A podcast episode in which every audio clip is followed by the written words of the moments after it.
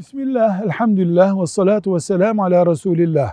Hacerul Esved'in onu öpenlere ve selamlayanlara kıyamet günü şefaat edeceği bilgisi doğru mudur? Doğrudur.